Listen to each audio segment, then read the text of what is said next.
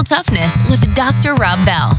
Each week, Dr. Rob sits down with athletes, executives, and expert coaches to talk about mental toughness and their hinge moment. Here's your host, Dr. Rob.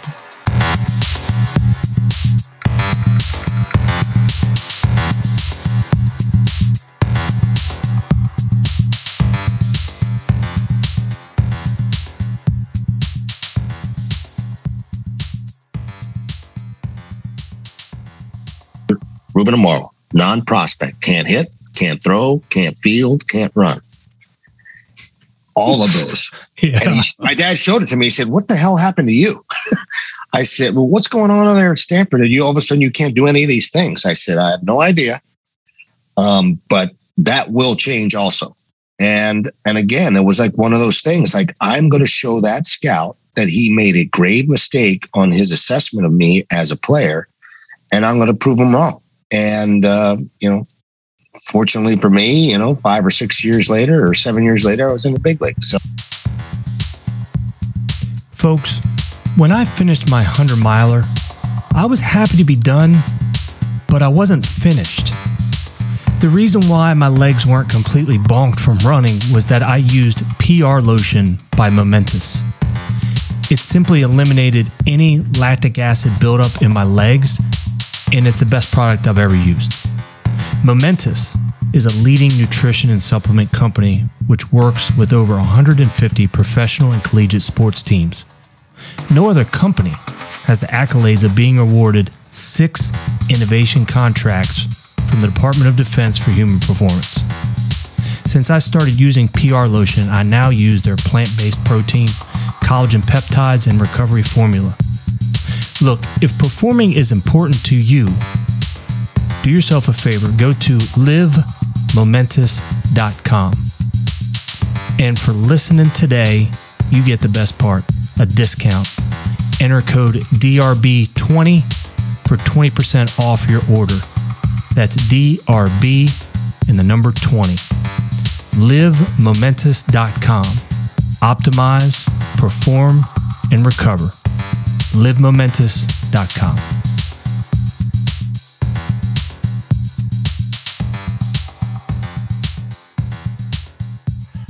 So, our guest today on 15 Minutes Mental Toughness, he's a former Major League Baseball player for seven seasons, won the pennant with the Indians, won the NL pennant with the Phillies, as well as he was general manager for the Phillies from 2008 to 2015. Great, uh, great years there. He's, he's also served as a major league coach for the Mets and Red Sox, most recently, pre and post game analyst for NBC Sports in Philly. He's won at every level World Series, College World Series as a player, won the World Series as an assistant GM, switch hitter.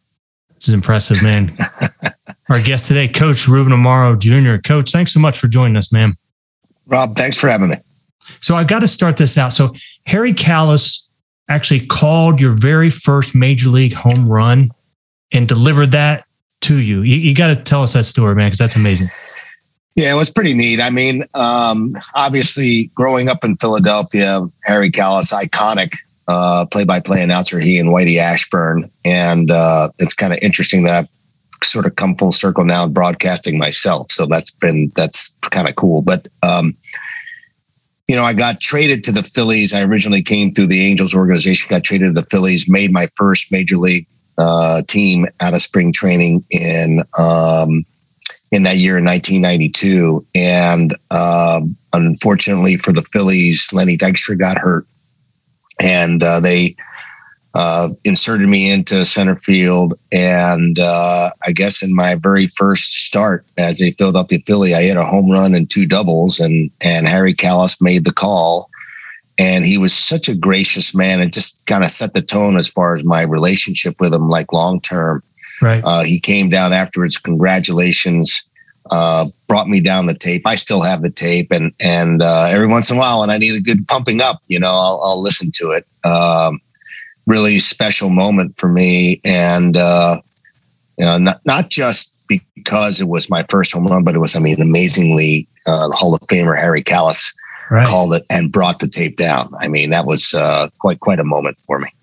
I mean, doesn't that go to the testament of a type of character that he was? I mean, because that was something, I mean, he obviously did not have to do, but went out of his way to do that.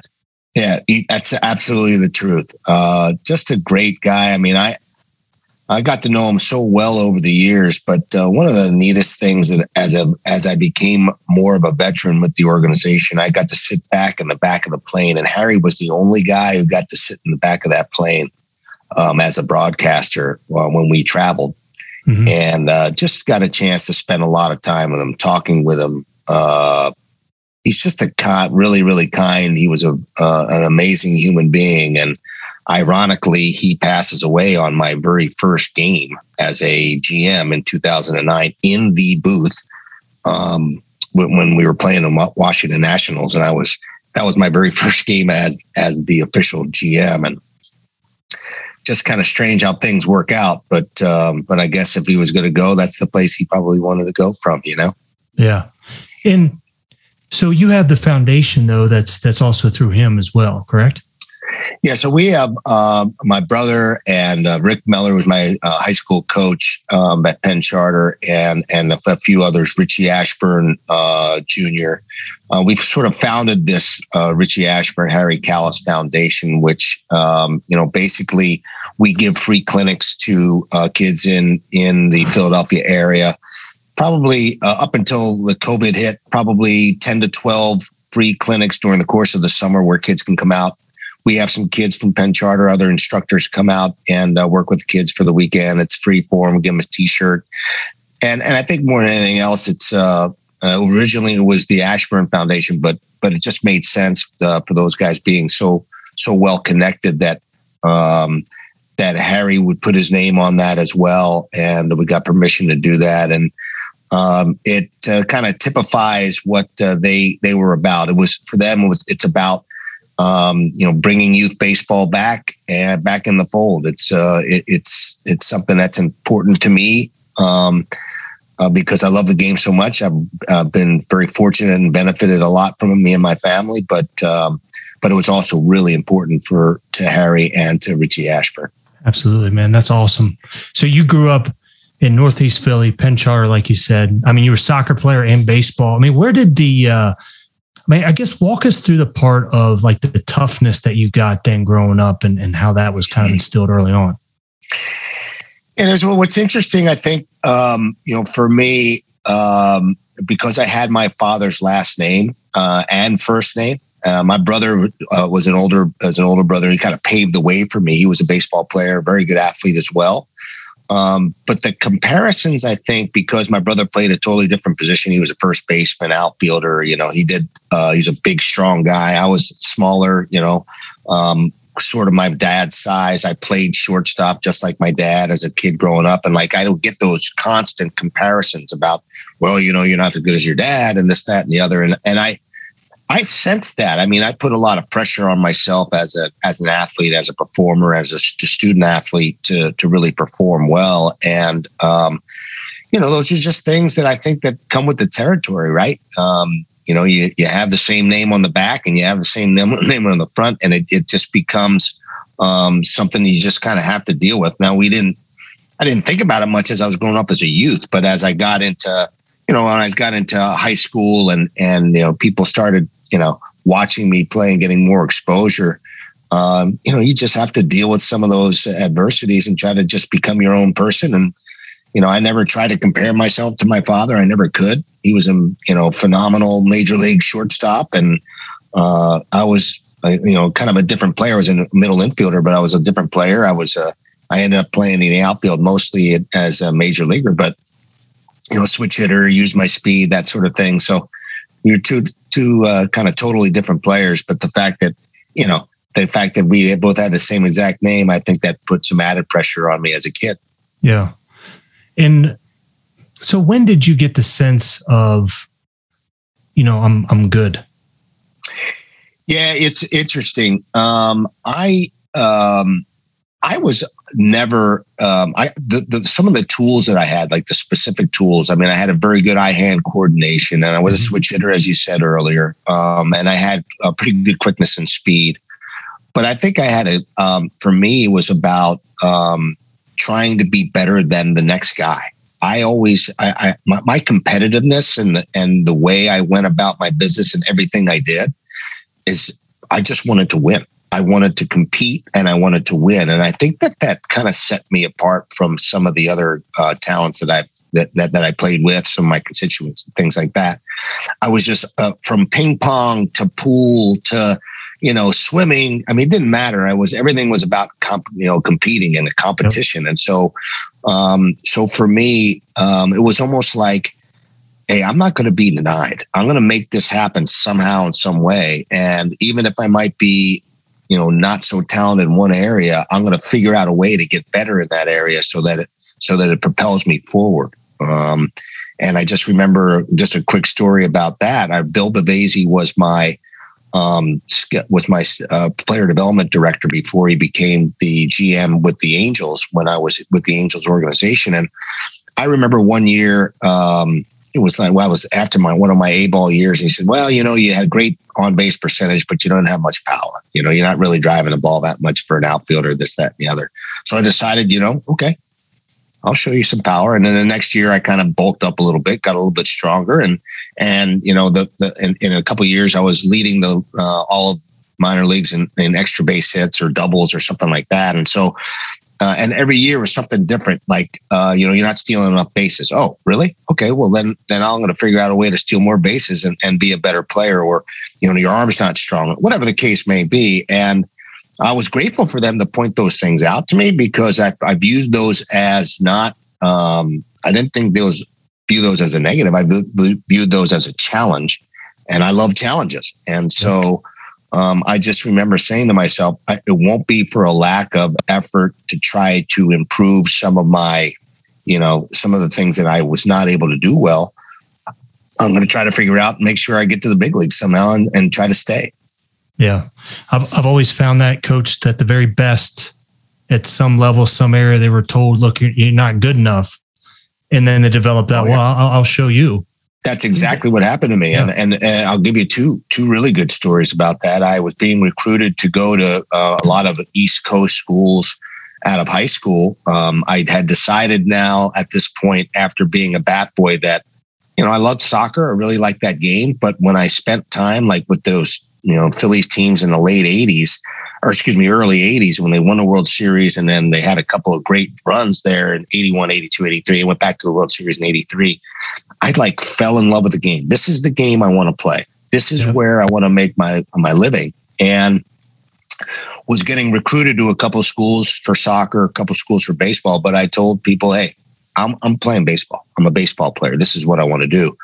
Well, one of the one of the uh, coaches um, that I was a recruit for. I'd gotten into a couple different schools, and I went to. Uh, uh, I guess Princeton was I was with their, one of their number one recruits as a position player, and uh, and they had a coach there. Uh, he's I think he's since passed, unfortunately, Tom O'Connell, who um, in some ways I was kind of mad at, but I really and, and when I think about it now, um, was a pretty cathartic moment for me, a pretty big hinge moment. And one of the one of the things that happened was when I decided to to sign my letter of intent to Stanford, uh, which I did. Uh, you know, I called all the schools, and he was the only coach that said to me, "Son, you just made the worst mistake of your life. You will never play there.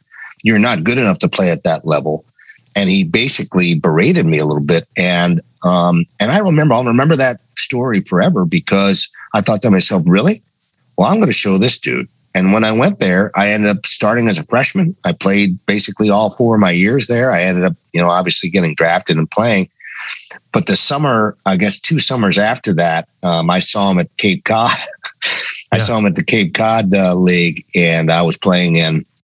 And I saw him there, and I was, went right up to him after playing in the, my first College World Series, uh, uh, playing being a third baseman. And I said, "Hello, Coach O'Connell. I want to thank you for uh, creating uh, that fire, helping that fire in me because I'm the player now that I am, basically because I wanted to prove you wrong. yeah. And so I think that was that was a pretty big moment for me. Um, and I think about that often. I, am it probably wasn't the most professional way to handle it as a coach. I don't think that's the right thing. wasn't the, really the right thing to do. But in retrospect, I mean, it really kind of, for me, it kind of helped me. And others may have not have felt the same way. Others may have you know, dealt with it differently, but that I viewed that as a challenge. And then Yeah. I had an, you know, I had a similar one happen to me when I was uh, playing in college. I was at Stanford and it was my second year. After my second year, I'm headed back to go to Cape Cod and getting ready to go. My dad was now coaching with the Chicago Cubs, and you know, um, he was he was a the bench coach, and uh, you know, he, I was working out with guys like Ryne Sandberg and Larry Bowa and Ron Cey, taking ground balls, and my dad took it upon himself to go upstairs and check out the reports that they had on me from Stanford. And he brought down the report, and the report said basically this guy was a non pro. You're Ruben Amaro, non prospect, can't hit, can't throw, can't field, can't run. All of those. Yeah. And he, my dad showed it to me. He said, "What the hell happened to you?" I said, "Well, what's going on over there at Stanford? And you all of a sudden you can't do any of these things." I said, "I have no idea, um, but that will change also." And and again, it was like one of those things. Like I'm going to show that scout that he made a grave mistake on his assessment of me as a player, and I'm going to prove him wrong. And uh, you know, fortunately for me, you know, five or six years later or seven years later, I was in the big league. So I love that. um, but those are those are you know really important moments in my life to be able to have that have people because some you may some other people may have not have even had that opportunity or been told those things, and so I think that was kind of the fire for me. Yeah. I, I love that coach. I mean, that's that's such a good story. So how like hanging out with the penguin, training, you know, with Ryne Sandberg, Larry Bowa. I mean, how much when you got to see what they did at that level, how much did that help your overall development?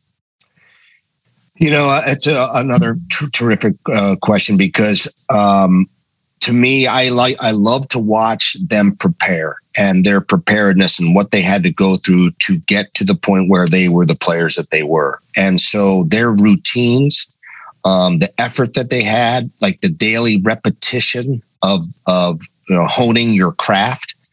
Um, those were the things that I watched and observed and learned. I remember my dad telling me a million times, you know, you've got one mouth and you know two ears for a reason, so you can listen a lot more and try not to talk. Now I've talked too much now, but um, but but it's for he's right and and and two eyes so you can observe because I think um, just being able to watch them go about their business and prepare on a daily, even guys like like backup players when I was with the Phillies, like Greg Gross and Del Unser, and the work that they put in to get that one at bat every three days, or to come in and have to make and make a you know get a bunt down, or to make one big play that would that actually made a difference, you know, in in their um, not just for them personally, but for the team. Those were the things that um, that I got to observe and thought, you know what, I'm not going to let you know work or the lack of work or preparedness not get me to where I needed to be as far as my own personal goals were concerned. Yeah. How obsessive did you get when, you know, you had a shot, you were, you know, becoming a major leaguer? How obsessive were you about your preparation and your routine and, and your daily disciplines?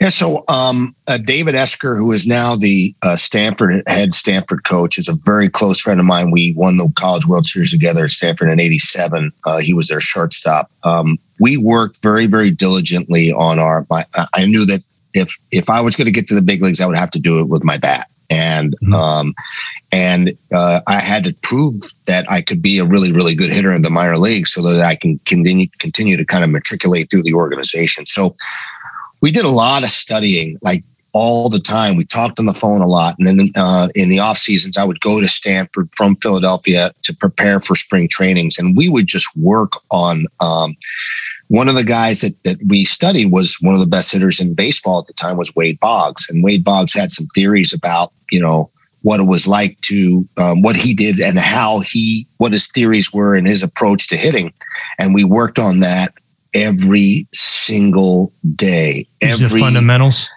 yeah, I mean, just yeah, basically just your swing path and your your thought process, and uh, that uh, that was one of them. The other was the the other was you know, working on my arm strength, long tossing, because you know now it's going to be. I was transitioning from being a you know infielder to an outfielder, and now I had to make sure I. So all those things, I had to I had to be superior to everyone else in all those other fundamental areas, particularly on the hitting side, because that really was going to set me apart But fundamentally, I had to be able to bunt. I had to be able to move runners. I had to be able to do the small things to to make myself a valuable player for a team. And uh, things are a little different now. I think there's a there's a little bit different approach that that guys have now. But for me back then, it was so important for me to be able to do those little things, those very uh, that that that aren't all all that sexy, but they do help win games and they do help teams have success. And I felt like you know I better be as good as anybody with doing those things. Know how to base run, be a good base runner, be smart, um, you know, be uh, aware and understand the game in a way that maybe others did not. Um, and, and and that was gonna that was gonna kind of help propel me forward.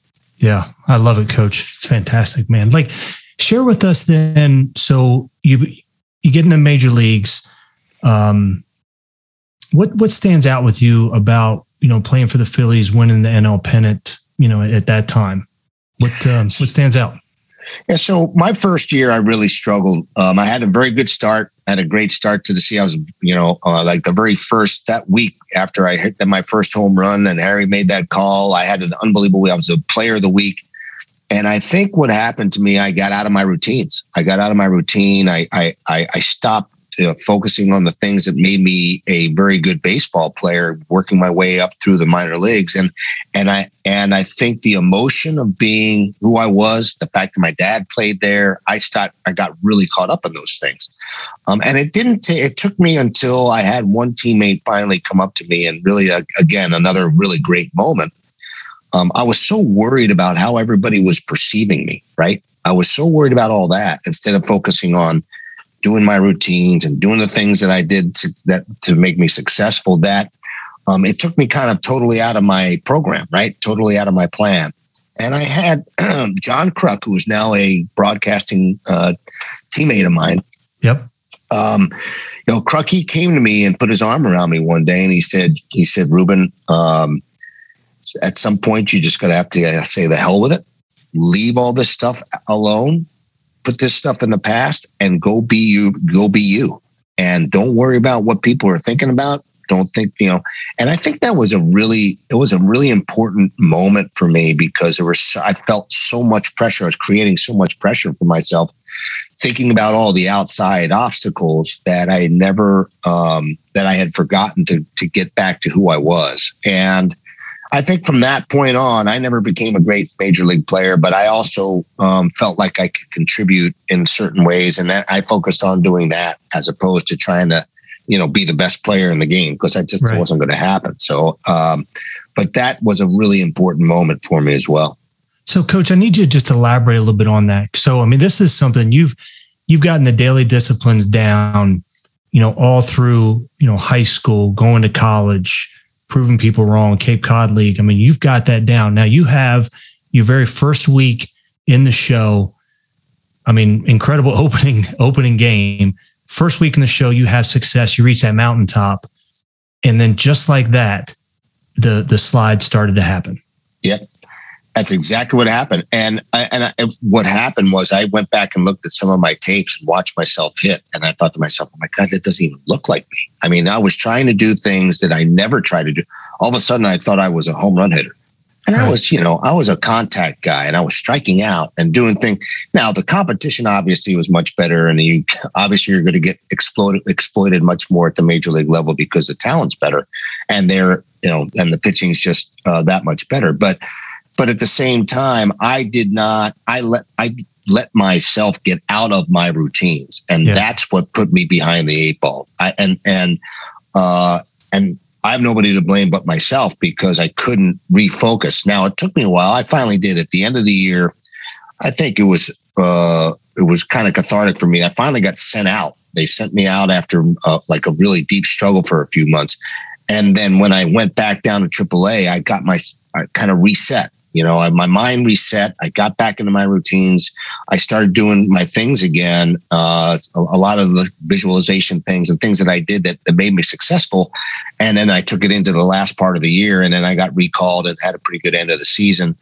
Um, and so I was really proud of being able to overcome that finally. Right. Now, at that point, uh, you know, back then, once once you go through a period that long where you don't have a lot of success, you kind of get labeled, and then you you know you know, now now I was considered a bench player, and if that's I I thought I could be an everyday player still, but if that's how people were going to view me, I was going to try to be the best bench player I could possibly be, right? Make myself as valuable as, as possible. And so from that point on in my career, um, I start feeling a lot more more comfortable in my own skin. My only regret is that I never got a chance to be an everyday player again um, because I ended up playing on a couple of different teams where, you know, in, in Cleveland we had uh, Kenny Lofton and Albert Belle and and uh, Manny who, Ramirez who in the outfield. I don't, I you know, I wasn't going to be playing a whole lot, but but again, I mean, it was time for me to to be a different role player. I was, uh, it was time for me to be as good a backup outfielder as I possibly could, or pinch runner, or pinch hitter, or whatever the case may be.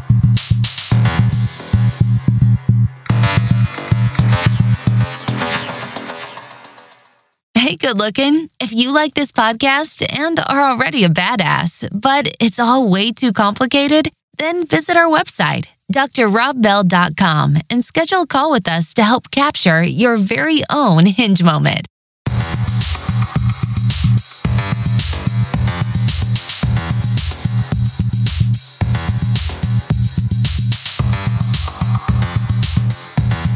Yeah.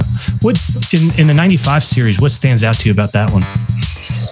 Uh, well, uh, ultimately, it was the Braves pitching that beat up on our uh, unbelievable offensive team. I mean, you know, we think we scored more runs per game than any team in baseball in Cleveland that year, and we ran up against you know Glavine, Maddux, and and Smoltz, and I mean, those guys were just Avery, Avery too, right?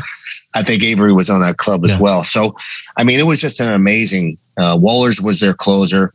Yeah. Um, and I mean, it was a perfect example of you know pitching, good pitching, beating up on good hitting, and uh, you know we were not challenged at all. I mean, the entire season. I mean, that year in ninety in ninety five, we went one hundred and forty four. It was a, I think it was a strike or lockout shortened season, so we only played one hundred and forty four games. We won hundred games in one hundred and forty four, which was insane. Um, and I mean, we would be playing games and we'd be down three or four nothing. And after the first two or three innings and the game was in hand, we'd end up killing teams, uh, winning eight, you know, eight, three or 10, five or whatever the case may be. But, um, it was a fun time in Cleveland. It was a time when all these guys were kind of coming together, the Thomes and the Ramirez's and, you know, all the other names that we talked about, but it's, uh, it was an exciting time. It was a fun time for the franchise. And I was, it was unbelievable for me um, I mean, one of the most unbelievable, craziest moments was that when they ended up doing the playoff roster, I was chosen over Dave Winfield, and for like the last roster spot, and that was for me. I just blew me, blew my mind, and but but it also made me feel good about knowing that I had to, I did what I needed to do to make myself valuable to the team in my role, and uh, and for me to get that opportunity um, Dave Winfield is a wonderful human being and a good friend, and he handled it so gracefully. I mean, he came up to me and said, "Listen, you know, obviously, I'm pretty pissed off that I'm not going to be on this team, but I'm happy for you, and that that should never affect our our friendship. That's a decision that that none of us made." So, also a really very very cool moment when you when you replace a Hall of Famer in for a roster spot to go to the playoffs that's kind of crazy for a guy who was what a 220 or 215 career hitter. yeah, that's it. That is impressive, man. That's impressive that he would that he would do that as well. Yes, absolutely. A true professional, tremendous. I always felt like if if metal bats exist in the major leagues and you had a metal bat in Dave Winfield's hand, you would not. He would a third baseman. He would have been killed, somebody. Yeah, would've a, killed. a pitcher or third baseman would have been killed. It's funny. He has a great story. Dave Winfield. Um, uh, I remember my very first major league camp. I was a non-roster invitee uh, in with the Angels. Actually, this was uh, this is years prior. This is so this is the second time I played with him. Um, and he was telling a story about how he felt, and I this is something I put in my mind, and I said it's just so perfect for me. He believed that every at bat, every pitch, it was like it was a gunslinger. He was a gunslinger, and it was a gunfight and that his job was to beat that guy who was on the mound, and that job of that pitcher is to try to beat him. And he that's how he approached every single you. Know, we stepped in and he's real intim. He wanted to make himself intimidating, big and powerful. And and I thought to myself, God, I love that. So when I when I as I progressed through my you know, my own development. I mean, that was one of the things. I mean, I watch guys like Juan Soto who has that same sort of presence now. Like he gets in the box, like there's no way, dude, that you're getting me out. And I had that same sort of mentality and I utilized that. Um, I thought it was a very powerful thing for me for someone, you know, I was kind of diminutive. I was only 5'10. So, um, but I, but I still had that. I felt like I had that presence. I, I, I was going to compete my butt off against you and figure out a way to beat you. I love it, man. So, coach, you you finish your playing career, and and then you you go into front office with the Phillies, and that was underneath Ed Wade, automated yep. automatically. Yep. Yeah. What Ed, a Ed, what a great what a great GM. Yeah, I mean Ed doesn't get a lot of props, but he was um, he did a great job in Houston, did a great job in Philadelphia, formulating all those teams that ended up becoming World Series champions. Um, so he should get a lot of credit for that. Ed is uh, pretty special. He's godfather of one of my children. So good, still a very good friend of mine, and I respect him greatly. Um, and for him to take the and for him to take a chance on a guy coming right off the field and give me the the job of being his assistant, I mean that takes a lot of guts. And uh, but he felt like um, the way I comported myself, the way I went about my business, that I was kind of the right guy for him. And I thought we were a great mix, and uh, it was just a joy being able to work for him. Um, and again, he doesn't get a whole lot of credit, but he did a heck of a job of really sure building did. the foundation of what we became. You know, you know, just four or five years after that. Absolutely. So right after you win the World Series, that's when you become GM. Now, was it the that's day of the was it the day of the parade? So I was informed not the day of, but a couple of days prior, and so oh, that was a okay. really strange. That was a very very strange. I had been have been in discussions with David Montgomery, um, and he had decided to uh, have me be the guy, and that was just a really weird time. Like I'm sitting on the float thinking to myself, "Oh my goodness, I am going to be like the steward of this organization next," and this is like an unbelievable moment, but all that was going through my head was, okay, I got to prepare. What do I got to do to prepare? You know, I have, you know, a whole lot of business to take care of um, and a lot of changes. And, uh, you know, I wasn't afraid to do that, but I, but I had tremendous guidance. I mean, Pat Gillick, uh, who became the GM and I worked for him for three years after Ed. I mean, just the, the, the knowledge and uh, the way they went about their business. I took a, a, lot of information about how Ed went about his business and a lot of it from from Pat Gillick and try to formulate kind of my own style. But um, but you know, it was a weird time being on that parade float and thinking, right. I'll get you know. Who's going to be our next, you know, left fielder? Who's going to be our field coordinator? Who's going to, you know, I was thinking about a lot of different things during that time. So it was a strange transition for me, but, uh, but obviously a dream come true. Yeah. Quick question before we get into like the first couple years of of being a GM, and I'm just kind of throwing this out there, but was Shane Victorino was that your favorite player on the team? I really liked Shane a lot. I loved him, and, and Shane was a he was an exciting guy. He he brought a lot of energy to the team. Obviously, he liked to chirp a lot. He's yeah. uh, he, he's a fun guy to be around.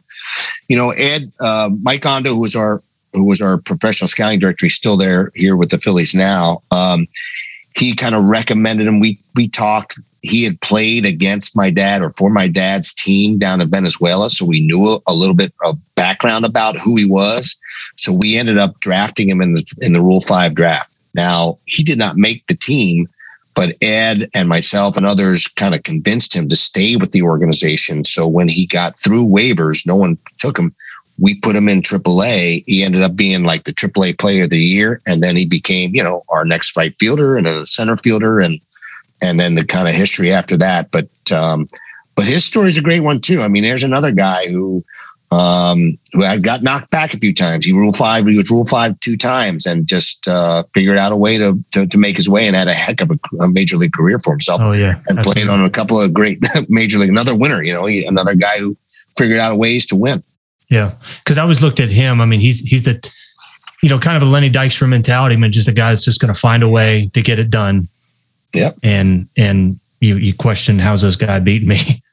Yeah, no, no, no question about it. And he, you know, he was uh, a switch hitter who ran very well. Um, he had a very good arm, but he, again, uh, a, a, diminutive guy. He's only only five nine or five ten, and not not like a big guy. but uh, but he played his heart out and he tried to figure out ways to beat you, and and he did it. And he was mm-hmm. a winning type player as a result of.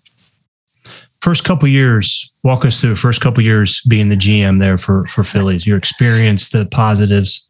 Yeah. So my brother uh, told me, he said, you know, you had to take a team that just won the World Series. There's only one way, one way to go. you know, I said, uh, wouldn't have it any other way. Uh, I mean, my challenge always was and always will be is to win, and and and uh, I took a lot of pride in the fact that we were going to do everything we possibly could to continue to win, and we knew that at some point there was going to be some cliff that we're going to have to fall off of because you know players get older, they get hurt. Uh, you know, it's hard to replenish the organization and that sort of thing. But um, but for me, it was about winning and going back to back and trying to stay, you know, be a be continue to be a winning team. And I needed to figure out how to do it. And I'd watched the Atlanta Braves beat up on us for years and years and years. I said, I'm going to do what I can to get as much pitching as I possibly can because offensively right. we're already very solid. So it was about pitching, pitching, pitching, pitching for me, and uh, and got a chance to make some pretty um, pretty fun moves uh, when you're in the buyer end of things and you and you have the the backing of your organization and your owners. Uh, it makes life a lot easier to to try to continue to win and and they uh, and I got a lot of support in that way and I got I, I ended up working with some great people as I as I said Pat Gillick continued to be an advisor for me I should have listened to him more probably but um, but it was just great having really good baseball people around me and, and to lean on guys like Dallas Green and and uh, Pat Gillick and Ed Wade. Uh, I brought back into the fold, and so these are all people that I, that were important to to rely on. So, what part would you have listened to him more? You know, I'm I'm an impulsive guy, and there were mm-hmm. times when he he was he also had like a mindset. He was a lot more patient and a little bit more methodical with his thought process. So i was a little bit more knee jerk a little bit more emotional about some of the decisions i made. And then later on i think i did a bit a little bit better job of handling that um, and being a little bit more patient. But sometimes when you're impulsive um, you know you may not make the right move. You may have you know, there might be another piece of information you might need before you finally make that, you know, pull the trigger on on a trade or try to sign a guy. Um, and I think everybody has their kind of white whales and things like of that nature. But um, but I think one of the things that uh, if I were to change some things, I would I would I would have brought back some of my or uh, slowed down some of my emotion and my impulsiveness to make certain moves. But listen, I, I, I don't regret uh, the the things that I did um, because I did them with the right thought process in mind, which is to win. And uh, and I don't I don't blame myself for continuing to trying to win. I think that was important for our fan base, and I think it was important for our organization. Yeah. Were there? I mean, you brought Roy Halladay in. Yep. And that was it. That was that was my white whale. And and Roy, yeah. um, you know, I gotten a chance to see him so much uh, we played right next to each other, them in Dunedin, uh, Florida, for spring training, us in Clearwater, and and I just I, would observed him so much over the years about how he went about his business. I I learned a lot about his makeup, what kind of person he was, and how what kind of a competitor he was. And I mean, it's a throwback of a guy that um, that was an absolute perfectionist, and his story was an amazing story. I mean, he got to the big leagues as a highly touted major leaguer, he struggled. They sent him all the way down to A ball. He revamped his entire, you know, his entire program. Comes back and becomes one of the best pitchers ever to, you know, ever on the planet. And mm-hmm. and I just had a tremendous uh, respect for him, and he was the guy. And I I remember walking into David Montgomery's office after I got my job and thinking, I have one favor to ask. If Roy Halladay ever becomes available, I need to go get this guy because he's going to be perfect for Philadelphia. And uh, that was a that was kind of crazy and was ended up kind of being a harbinger because we ended up you know getting him not in 2009 during the during the uh, um, trading deadline. We ended up getting Cliff Lee, but then we got him in 2010, and that was now that was a really cool moment to, to bring him on, and he just was fabulous. He was just yeah. tremendous. Yeah. You know, always following his career from, I always thought from the mental standpoint, of course. I mean, there was no better model than Roy Halladay from how he approached everything. I mean, you know, because he was akin to Nolan Ryan, I think, when it came to like his preparation and how he'd prepare for things. It was amazing to, you know, even even at that level. I mean, w- everyone's struggling with something that that we just don't even know about. Yeah, no, there's no question. And he was so competitive. I think it got to the point for him personally that uh, I, I got to tell you this story about Roy Halladay. He would text me when he wasn't per- performing well. I mean, you talk about accountable. He would text me on games like if he threw six innings and they scored three or four runs off of him and he didn't have like a quality start. Uh, he would literally after the game text me, "I'm sorry, I'm letting you down. Uh, don't worry, I'm going to be fine. I'm going to come back." You know, I mean, there is nobody I've ever been around other than maybe Chase Utley who was as accountable as Roy Halladay. I mean, it was just amazing uh, what he stood for, and, and what. And I think it got to the point where he, his body was so broken down that he ended up having to try to figure out other ways to keep himself on the field and to per- perform, and and it kind of led him uh, to a tough path. Yeah, yeah, that's wow, that's amazing. Be texting you after a bad outing yeah. Saying we're going to get him next Saying, time. Don't, uh, yeah, don't don't don't worry about me. I'm sorry I, I, let you down, but I will not let you down next my next out. Yeah. I mean, who does this? This is the best right. pitcher on the planet. I said, right. dude, you don't you don't I mean you don't have to worry about me. I know your effort's always there. You know, so. Yeah. What about the um, you know, in Philly? I went to Temple University. Okay. Um, but you know, I, I, grew up in Maryland, so I'm a DC and Baltimore Orioles fan. But I love Philly fan because they're um, well, they're passionate. I mean, I, I my, again, my wife's a big Eagles fan. I just kind of joke with my kids that I said, look, I mean, there's no better fan because they're just they're animals, you know, in the best way possible, like they are. Yeah, I mean, no and question. So when it's when you start to struggle, then as the GM. What was that experience then like for you? Yeah, it was tough. I mean, in Philadelphia, here's how I separate like Philly fans from every other fan. They Philly fans literally believe that they can impact the game or an organization with the way they vocalize, boo, Amen. cheer. Yeah.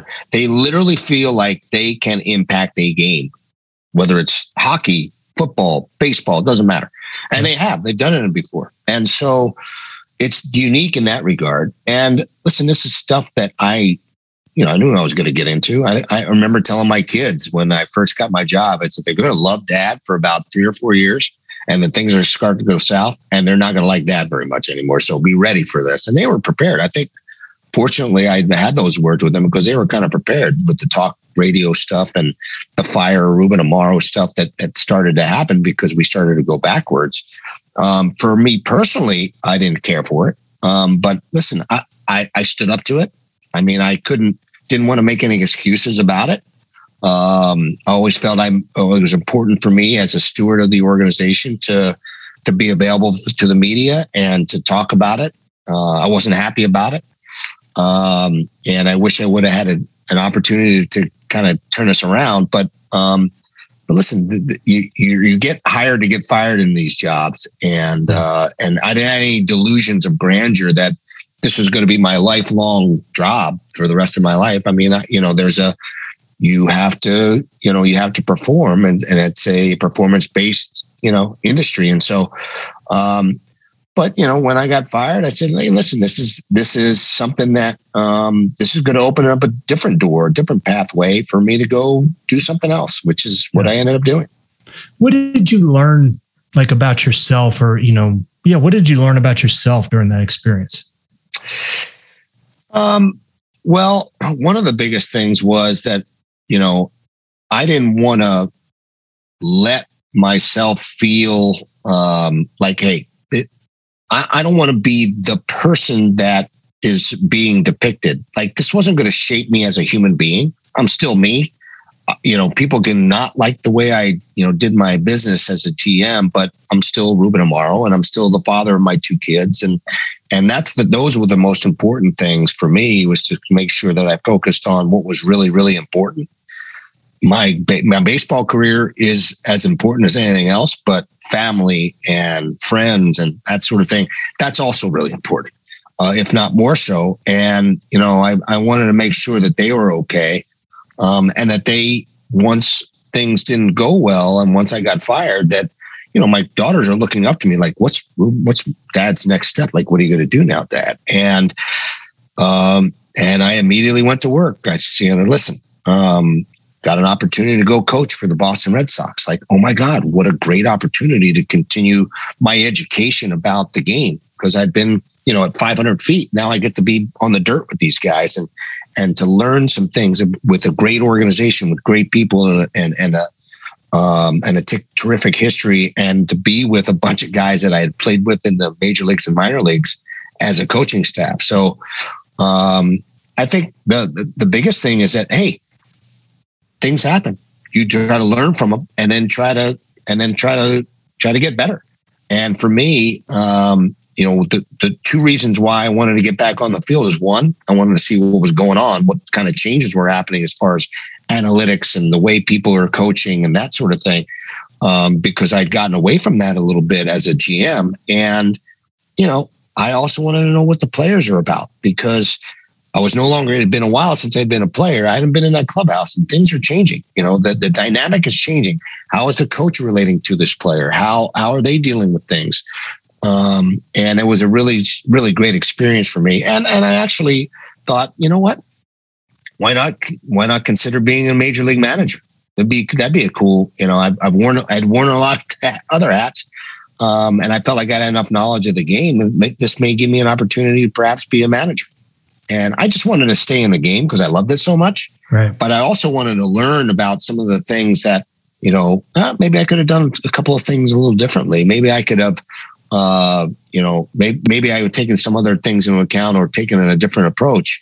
And I think that experience helped me a lot when you reflect then on on get back in the dirt and coaching in the dugout because i mean there's no more sacred place i think in all the world than the clubhouse and the dugout i mean yeah. it's just a sacred place when you got back on that and just kind of reflect on it what stands out about that experience um, so I'm sitting in in uh, spring training. I was kind of nervous because you know you want to have some credibility as a coach when you're when you're in the major leagues because they'll find you know the, the players will find you out quickly if you don't know what you're talking about you know what you're doing. So obviously in the off season when i got the job and john farrell brought me on with dave Dombrowski um, to be their coach the, uh, their first base coach and outfield coach i you know i started preparing and doing a lot of you know things doing a lot of phone calls calling some some people that uh, i knew uh, I respected about base running and outfield play and that sort of thing. But I also made a lot of calls to the players because my dad always told me one thing that was really, really important. It's about your connection with the players. You're the liaison between the manager and the players.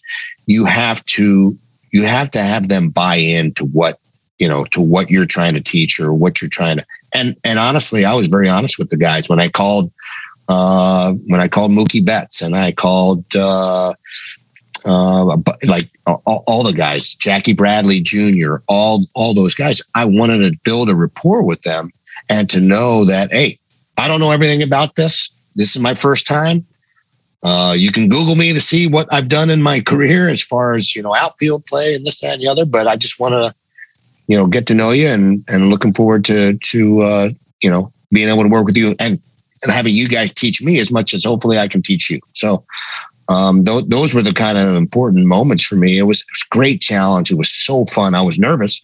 And then I remember putting my uniform on in spring training. I was down in Fort Myers and thinking to myself, oh my God, this is so cool. I get to put a uniform on again mm-hmm. and be with a bunch of guys that, uh, that I really liked. I mean, uh, I had played and played against Torey Lovullo, who was a bench coach at the time. John Farrell, I had played with the Cleveland Indians.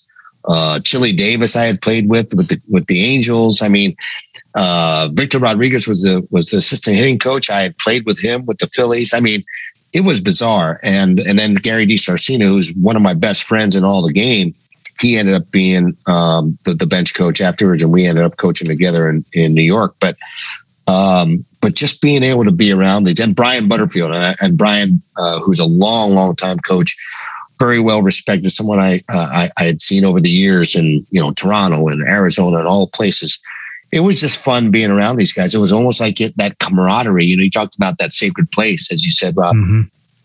that's exactly what it felt like. Like, oh my God, I got to be part of something really important here and part of an organization that was wanting to win. And that was the cool part about being involved yeah. in that.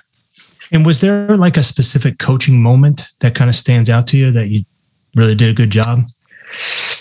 So this is actually a cool. This is a cool story about a relationship between coach to coach. So Brian Butterfield is a very intense coach, a very knowledgeable, excellent coach, and um, and I have a great. He's a good friend, a great deal of respect, but they, but he's he's tough.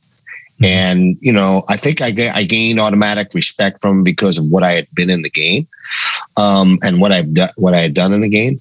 But there was a moment where one of our players had thrown to the uh, what what Brian thought was the wrong base in a certain situation. He ended up trying to throw a guy out at third base, and and you know uh, the batter runner advanced, and we we kept, didn't keep the double play in order or what have you.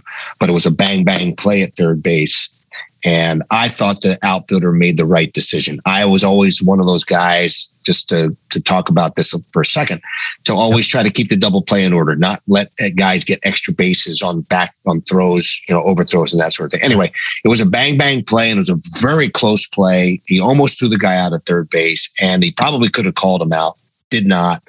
But the batter runner did advance, get to second base. There was no harm, no foul. We were lucky because the pitcher ended up getting out of it um, but when the player came off the field, I went directly to him and said, because I could see that he was upset with himself.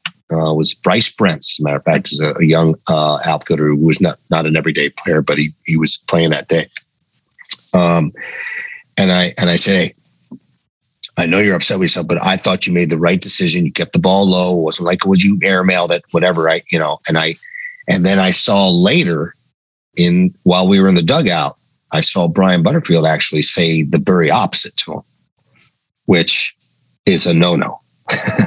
I mean, you can't give, you can't have a coach undermine another coach. Just should never happen.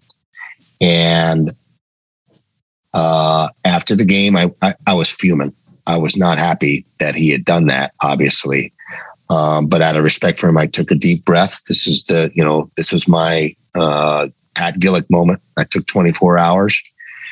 I went to him after the next day and I grabbed him and went. Uh, we took a private moment. I said, I said, Butter, I said, you know, I have a great deal of respect for you. You are a, the one of the best coaches I know in baseball. But for you to go to my outfielder and tell him exactly what that's that's not your area. I said, I want to work with you. If you wanted to come to me and say that I thought you and, t- and have us talk about it and then go to him, that's one thing. But for you to go to that player after I just told him he made the right move, that's the wrong thing to do. And I think that was a cathartic moment. I mean, he had such great respect. I didn't embarrass him in front of anybody. It was a private moment, it was a discussion. Um, and he said, "You know what? I've been in this game a long time, and I've never been treated like that in the most in the most professional way ever." And you you learn you helped me learn something about myself as a person as a coach, and you made me better today. And um, that was a good moment for me. That was a really cool moment. Uh, it was a good learning moment, and and you know, it goes back to what you know.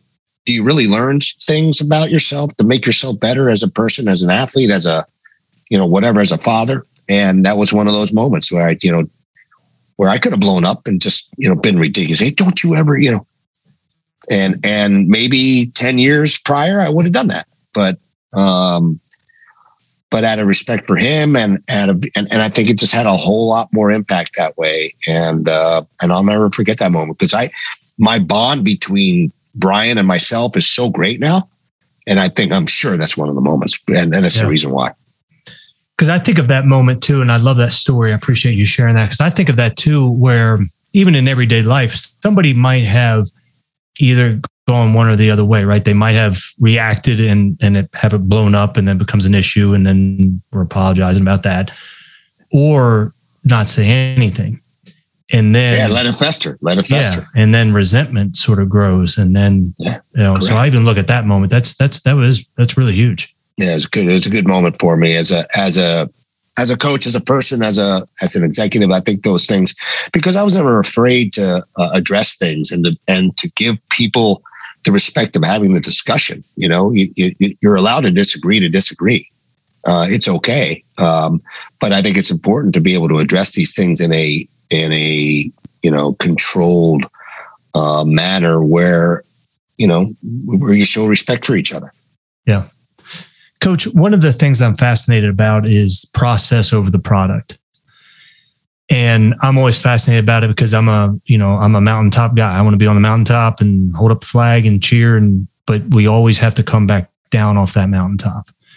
And I know a lot of people struggle with that is we focus so much on the outcome, so much on the result that yeah. we think that it is life changing and it is to a point, but we're still the same person. Right. And if we only focus on that outcome, one way or another, it's going to leave us empty. Because we think that that holding up that trophy or holding up that medal or prize is going to be it. But we again we can't live up on that mountaintop. How how do you explain um, you know how long does that mountaintop feeling for you last and how did you always deal with that? Yeah i mean to me um, you know when you're matriculating your way as a player as you're matriculating your way through the major leagues or minor leagues um, you know i was my numbers were extraordinary i had you know very, very good offensive numbers. I made myself an excellent major league player, uh, minor league player. It didn't translate to the major leagues, and I struggled with that. I'm like, what? You know, I couldn't, I couldn't grasp it. And and I think you're right. I think the most important thing is, as I go back and just kind of sort of repeating myself, I lost my process. I lost what were the things that got me to be where I was. And so um, I think it's always important that while while it's okay to be competitive, I think that's great. I think that's you want to be, you want to win. Um, there's also uh, even and probably more importantly, there's all these fundamentals that have these things that that are so important for you to be able to do. Whatever it is that you need to work on yourself. They those things are are as important, if not more, to to be sure that you're in that routine and you're doing those things. That process um, like i never put goals on my i never said to myself i'm going to be a 300 hitter this year. No. I'm going to take every single at bat and i'm going to try to make my do my damnedest to not give away at bats i'm going to try to concentrate i'm going to get 500 at bats but i'm going to do if i concentrate on 450 of those at bats and only give away like 50 of them as opposed to 150 of them then I'm going to have a chance to, at the end of the day to do the kind of damage and have the kind of success I need to have to have. And so I always, um, I, I always, my goal was always to win, but I didn't put like individual goals to on myself just because I knew that if I did the, if I did the right things to get me there, that I would, it, it would eventually happen. Mm-hmm. Coach, what question should I be asking that I just that I haven't asked? You've asked some good ones, man. This is as good a uh, an in depth uh, you know kind of discussion that I've had in a long time, and I you know I love the questions. They're they're great. I um I don't know. I think uh, one of the things that I talk like to talk about a lot is is is um, uh, you know, you have to have some experience. You have to experience failure. You have to be able to deal with it and overcome it to, to be better. And that sounds so cliche. It sounds so ridiculous, but but I think a lot of uh, a lot of people don't ever want to feel that failure, and they don't ever get a chance to really learn and to and to overcome those those failures. And I think that makes people uh, smarter, works in more intelligently, work more efficiently, uh, feel better about themselves. I mean, you know, I, I think that there's, uh, you know, we all reach plateaus in our lives for, you know, in life and family and whatever the case may be. But if you're really trying to get a little bit better every day, it's okay to fail a little bit. I mean, I, you know, I think that's part of the process and it doesn't have to stop you. It can actually make you be better. and and I think that the people that have the greatest amount of success are the people that deal with failure really well. Mm-hmm. and and work on overcoming that and figure out a way to to get to the next level. And and that experience, and that's where experience is important to me. because it's not just experience having success; it's also experience having failure and overcoming. That's where that's where I'm at. Yeah. So what, in terms of that, someone's listening to this podcast. What's the advice that you give to that individual, no matter where they are, kind of in life? Say if they are hitting that plateau and, and kind of wondering what what's next for them, what, what what do you tell them? I think to me, it's okay to take a step back and to and to think about okay, um, what happened? Uh, maybe it's something I couldn't control. Maybe it was something I could control. Was it something that if it was something I could control, then okay, let's see. Let's see that what's the solution. Where do I want to go from here? What can I do to to improve so that that doesn't happen again, um, or that uh, something that will help me grow. Um, and even if you get, don't get that opportunity, I never got an opportunity again to be an everyday major league player, but that didn't stop me from realizing my goal, which was to try to help a major league team win and be and play at the major league level. So, um, you know, sometimes your goals can change, and that's okay. Your goals can change, and it's just a matter of whether, um, you know, I think that you're passionate enough or you want to um, if you really want to succeed, it's kind of up to you. But I think you should view some of these failures and some of these plateaus as a real opportunity to, for growth. Coach, thank you so much, man, for uh, for taking the time. I, I, really enjoyed this. I can't wait for for people to listen to it and, and absorb it, man. So so many nuggets in that. Thanks so much, Coach. Hey, thanks so much for having me. I really enjoyed it, Rob. Thanks for listening to Mental Toughness with Dr. Rob Bell. To find out more about Dr. Rob, visit his website at drrobbell.com or follow him on Twitter at Dr. Rob Bell and subscribe to the show on your favorite podcast platform to get the next episode of Mental Toughness as soon as it's available. Thanks for listening, and we'll see you next time.